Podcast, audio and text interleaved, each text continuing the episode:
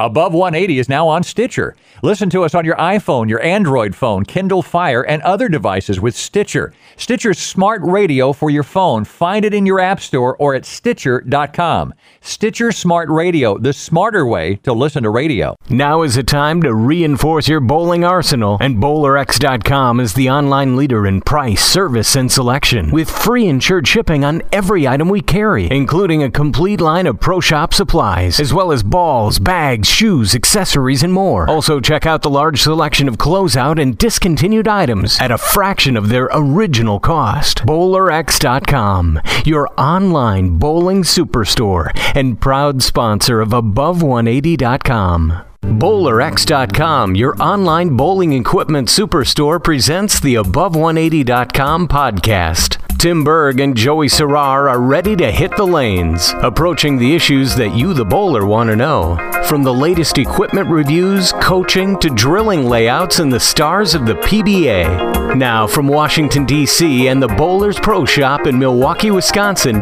here are your hosts, Tim Berg and Joey Serrar. It is our pleasure today in the Above180.com podcast to be joined by Rick Wiltse. Rick is the Kegel Connection Pro Shop Manager. He's a USBC Silver Certified Gold Coach, member of the PBA, the assistant coach at Webber International University, and uh, Rick is down there at the Kegel Training Center. For more on Kegel Training Center, go to www www.kegeltrainingcenter.com. Uh, Rick, Tim Berg, and Joe Serrar here. Thank you for joining us today.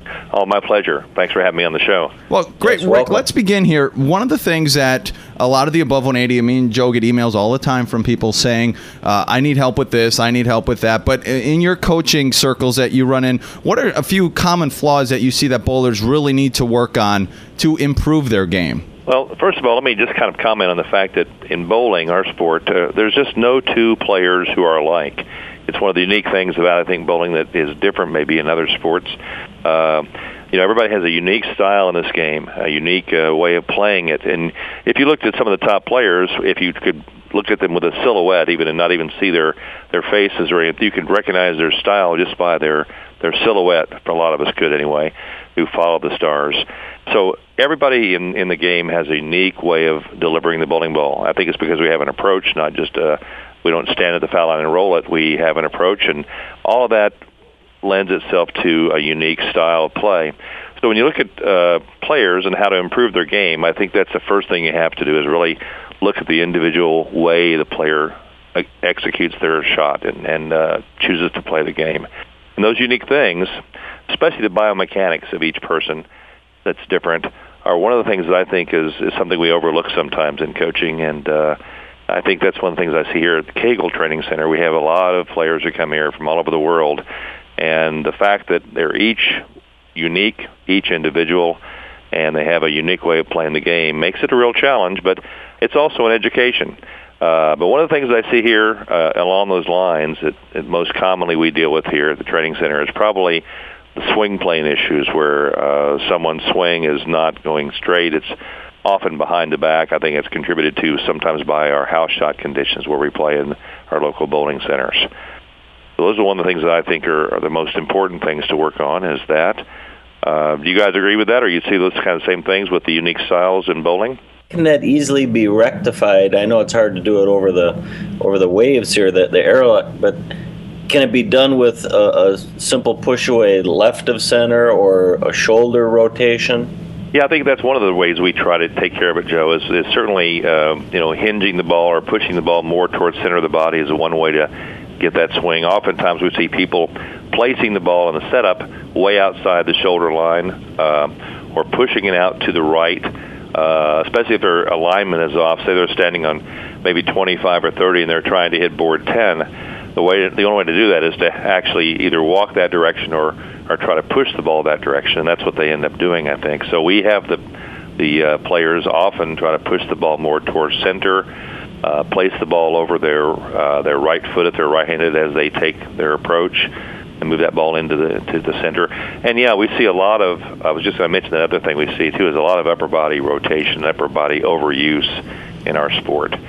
So we try to keep the upper body more quiet and uh, and uh, reduce some of the over rotation of the shoulders and head movement, and that also helps with swing plane. Well, You know, I'm glad you mentioned that upper body rotation because most top players that we see on TV, typically off pro tour, do rotate their shoulders into an open position at, at the height of their backswing, and then they, you know, somewhat, some smoothly, some violently close that shoulder at point of release. And, and again, that's where they get the height of the backswing, the, some power generated. So are you professing maybe it's you know in everyone's best interest to do less of that and keep your shoulders more square to your target line? Well, not not totally. I, I think that the the rotation, the opening of the shoulders, uh, allowing the the arm to go uh, freely up in the in the backswing is certainly very important to power, and also to the alignment. You see, most of the top players now have their balance arm out front, almost in a direct line. I call it like airplane wings with the bowling arm, and uh, that opens the shoulders uh, almost to a, a line that's parallel to the target line and uh, then they, as you say, as they come through the swing, those shoulders close a bit and become more uh, square to the target line, not to the bowling lane, but to the target line. But what we see often here is in the continuation of that rotation in a in a round manner, where the the bowling shoulder actually takes the lead, and the non-bowling shoulder kind of bails out, as we say, or goes to the to the rear, and that over rotation and, and along with some head movement, I think causes lots of problems for launch angle and for consistency in hitting your target line. Right. So, so what about shoulder height? Are, are, bowlers better off keeping their shoulders somewhat square, or are they better off dropping that shoulder slightly? Well, uh, I think we need to create space for a straight swing. That's one of the most important aspects of the game. And one of the aspects of doing that space creation is to drop the shoulder a bit uh, certainly, you can overdo that, and we see a lot of players that put their bodies in, in really uncomfortable and awkward positions, and actually positions that are biomechanically not correct for uh, good bowling and also good health. So uh, one of the things we've done here at the training center is study the biomechanics of the game, along with a lot of top coaches we consult with, and also some doctors and uh, other people who really engineers who are very involved in what the joints of the human body do, what the limits of those joints are, the range of motion of those joints. And we see a lot of players sometimes who, who stretch the limits of range of motion and, and put their bodies in a precarious position. So we're trying to get people to be more uh, operating more within the limits of, of joint range of motion that's going to contribute to good health and longevity in the sport. Uh, you see a lot of people leaving the sport early because of injuries. Again, joining us on the Above180.com podcast is Rick Wiltse. Uh, for more information on Rick and, and, the Kegel Training Center, just go to kegeltrainingcenter.com. Lots of great stuff up there. Um, I know a couple folks per- personally who just went through some of the uh, the training center uh, stuff came down by you guys in Florida and said it was great. It was a, a very intense training session with you guys. Um, I, I want to ask you though. I got a question. So one of the things, and I know Joe knows this because he, he drills my equipment is uh, one of the things I do is I must muscle the ball, grip it, try to you know try to what, what which is I think a thing that a lot of common bowlers do, especially a lot of bowlers who we're trying to help here improve their game on above 180. So I know that's one thing that people you know need to work on. But what is one thing that you think people when it comes to not you know muscling the ball is a way to put it, not over you know over gripping the ball. What can what can we do to, to stop that habit? Well, Tim, one of the things I, I work on first of all is just the setup position and what the non-bowling hand is doing. Uh, a lot of times bowlers will set up and they'll put the entire weight of the bowling ball, and this is the heaviest ball in sport, in their bowling hand, and that to me often causes the grip to be tight, the wrist to be tense, the forearm to be uh, muscles to be very tight. I've, in fact, I've walked up behind bowlers before and, and just touched their forearms, and they're just like steel bands. The muscles are so tight and, and taut. So I encourage people to have a lot of the ball weight shared by the non-bowling hand. And that way they can relax their grip a little bit, relax the fingers, the wrist, the forearm. And that helps pr- promote, I think, a, a nice uh, relaxed swing, a gravity-controlled swing as much as possible. Uh, there probably isn't anything actually that's totally free, but I think uh, the more you get gravity to control the swing, gravity's your friend. It's never changing. It always is the same, and it helps contribute to that straight uh, swing that we talked about earlier today. So those are the things we work on. Also, there's a just having a, the idea of a, a light touch on the ball with your hand at the top of the swing is a good place to also focus. A lot of bowlers load up and try to grab the ball, even unconsciously, at the top of the swing as they start to come down and go forward.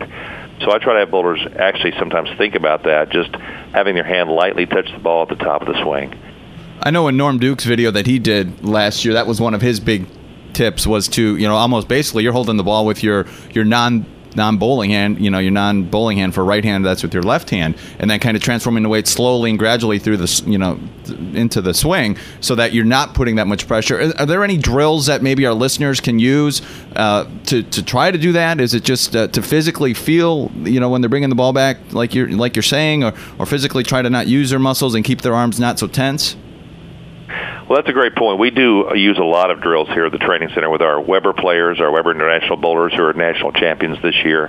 Uh, it seems to us, and it's been, I think it, the results have shown themselves to be true, that when you isolate some part of your game like that and use a drill to isolate that aspect of the game and work on it, it makes a big difference. So we, we have several. One is called the finish drill, where we have someone just place their slide foot at the foul line, hold the ball down uh, at their side, um, and push the ball about 12 inches forward, let it swing 12 inches back, and then just relax and roll the ball down the lane at a very slow speed. And that drill uh, promotes a lot of things. It puts you in a good body position for the finish. Uh, it gets your head over the ball. Uh, you have a straight swing. But you're only swinging 12 inches forward, 12 inches back. And it kind of promotes not using any muscles. We want people to roll the ball just very slowly down the lane.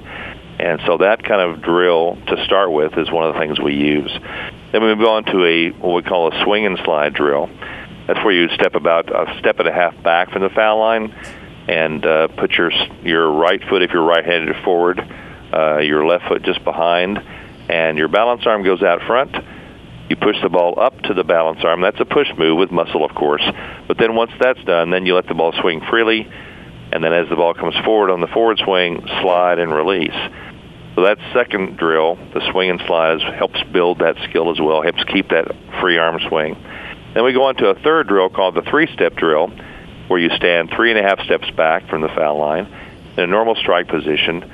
And then for a right-hander, you move the ball first, let the ball swing down to about uh, a level position with the leg, and then quickly go left, right, left uh, with your feet and release the ball. And that's a great drill to again help build the straight arm swing, help build a free gravity controlled swing, and to uh, move right into whatever you do as far as a four step or five step as the next move after that. So, Rick, I have a question for you. How do you answer to a student coming down by you uh, that says, I need more power, I want more revs? I mean, do you try and explain to them the game is not just power and revs, or do you actually try and you know work with them to create more more generated power. Well, Joe, that's that's one of the common requests we get from a lot of players is I want more revs. They come here and we have CATS, of course, here in all of our lanes, the computer-aided tracking system, so we can measure someone's rev rate. And in fact, everything they do to a bowling ball can be measured by CATS, which is a really nice tool. But yeah, I try to uh, I try to actually take people away from that that uh, desire to have more revs and and kind of explain that bowling, good bowling, I, I think especially is a combination of matching up with with speed and revs and matching up to the lane. As a bowler, your job is really to give the lane what it wants, so to speak, and assess what that lane pattern that lane condition is, and and provide the right rotation and the right speed to match up with that. So, just having a lot of revs, I don't think is a real uh, key to good bowling. So, Rick, in all your dealings with high school and collegiate players, what what are what are they seeing when they come out onto the lanes? And from a young person's perspective, since you're dealing a lot with high school and, and, collegiate bowlers, what do you see? Do they like bowling on? I mean, down at your training center, I'm guessing you guys don't put out you know three to one ratio house patterns and and, and strike fest down there. You guys put out you know very challenging conditions and shots and sport compliant shots. So what are what do the young people want? Do they want you know to have an emphasis on shot making, uh, making you know hitting their target, or do they just sometimes want to come out and just get a lot of you know throw strikes as well? Well, I think it's it's both actually. With the kids I work with here, they love to to really tear it up on a house shot and uh, show how much they can strike on a house shot. And I think in our our culture right now the premium that we used to put in the old days on spare shooting is not quite as strong as it as it was back in when I in my day, for example. Uh, I think right now young people believe they can strike enough to not have to worry about spares as much. Uh, so the strike fest and, and being able to really get out there in a house shot and, and uh, throw lots of uh, strikes and have lots of room for error, I think is certainly appealing to young people. But the kids that I work with too also want to challenge themselves. They're they're excited. They want to learn more about bowling. They're trying to pick up as much as they can. There's lots of resources for kids too. Uh, here's the training center right here in Florida for a lot of people here. But also you can go on YouTube and watch all kinds of videos of, bowlers, both old and new. And you can learn a tremendous amount about the game nowadays that wasn't available when I started bowling as a kid. So uh, the young people want to challenge themselves. They they like to bowl in sports shots. They want sports shots to be put out. A lot of houses are doing that for the youth bowlers now, and I think that's a good thing for the game. So I think it's a bit of both. Uh, Rick, I have a question that uh, a lot of seniors bowlers that come into my pro shop have. Uh, what's an easy way, or the easiest way, for most seniors to try and generate more ball speed? You know, typically as we become 50, 60 years old and, you know, contemplate going a pound lighter in ball weight, sometimes that doesn't do it by itself. But uh, again, players need to generate speed, and I typically tell them it's it's done through either your swing speed, your speed, or, or your swing plane speed, or your foot speed. But is there an, an easy answer I can give them? Well, I think those are the keys. I mean, we we try to work on rhythm here at, at the training center, and having uh, uh, like dancing with the stars, so to speak, having a good rhythm in your in your approach I think develops uh, a little bit quicker foot speed. Uh, we also work on getting the ball to be hinged into the swing here, uh, rather than the old style of pushing the ball out so far from the body and then having it swing. I think that also contributes to maybe a little bit faster footwork and a little bit better ball speed, and that kind of faster footwork also contributes to a freer swing.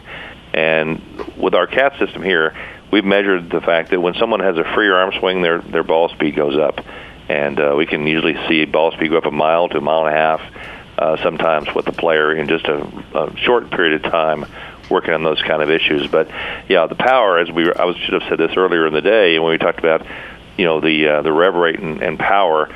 Power comes from the lower body, in my opinion. It's it's key to get the legs in the right position. If you watch Chris Barnes, for example, on video in slow motion, you see he's got a stretch almost like a professional baseball pitcher his legs really stretch out between the uh, the next to last step and slide step, and that's where I think the power comes from for most of the top players nowadays, is in that that footwork.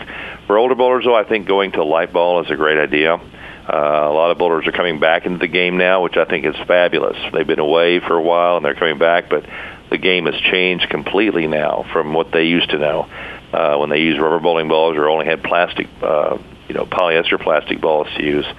So they're coming back, wanting to get back in the game and, and just beat one of their buddies, maybe for five or ten pins, and uh, and getting a lighter ball, I think, is a great step, Joe. Uh, I also think that trying to get a little bit faster footwork if they can, and some people can do that, others can't.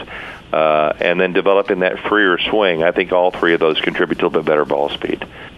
But of course, uh, one more thing is uh, having a great fit, and that's where they need to go to their local pro shop guy and and really work with him to make sure that their fit is uh, solid. Well, Rick, this was very informative for a lot of our listeners, and we're going to have to have you guys back on again. I know down there at Kegel, uh, the training center, you guys have a ton of great coaches. Uh, Rick, we talked to Del before on uh, on the podcast, and and we're going to have to work in everyone because uh, just everything you shared is stuff that really it, it hits a lot of what our listeners want to do, which is improve their game and take their game to that next level. And a lot of uh, a lot of stuff that you know, even if if you're at that advanced level uh, you still need to remember because everyone gets in ruts from time to time where they need to to remember, you know, to keep their body open, to uh, you know, not quite muscle the ball. Maybe they're having some issues, that sort of thing. So, Rick, we're going to have to do this again soon, uh, but we're going to leave it at that right now. Um, again, you want more information, you can go to kegeltrainingcenter.com for their for information on Rick and what they do down there in Florida. Again, a great program. Know some some folks who just went through it, and and you can definitely notice they're they're improving their game. And uh, and Rick, going to leave it at that. But thank you again for joining us today. My pleasure, gentlemen. Thanks for having me on. Yes, thanks, Rick. For Tim Berg, Joe Serrar, Rick Wiltse, good luck and good bowling.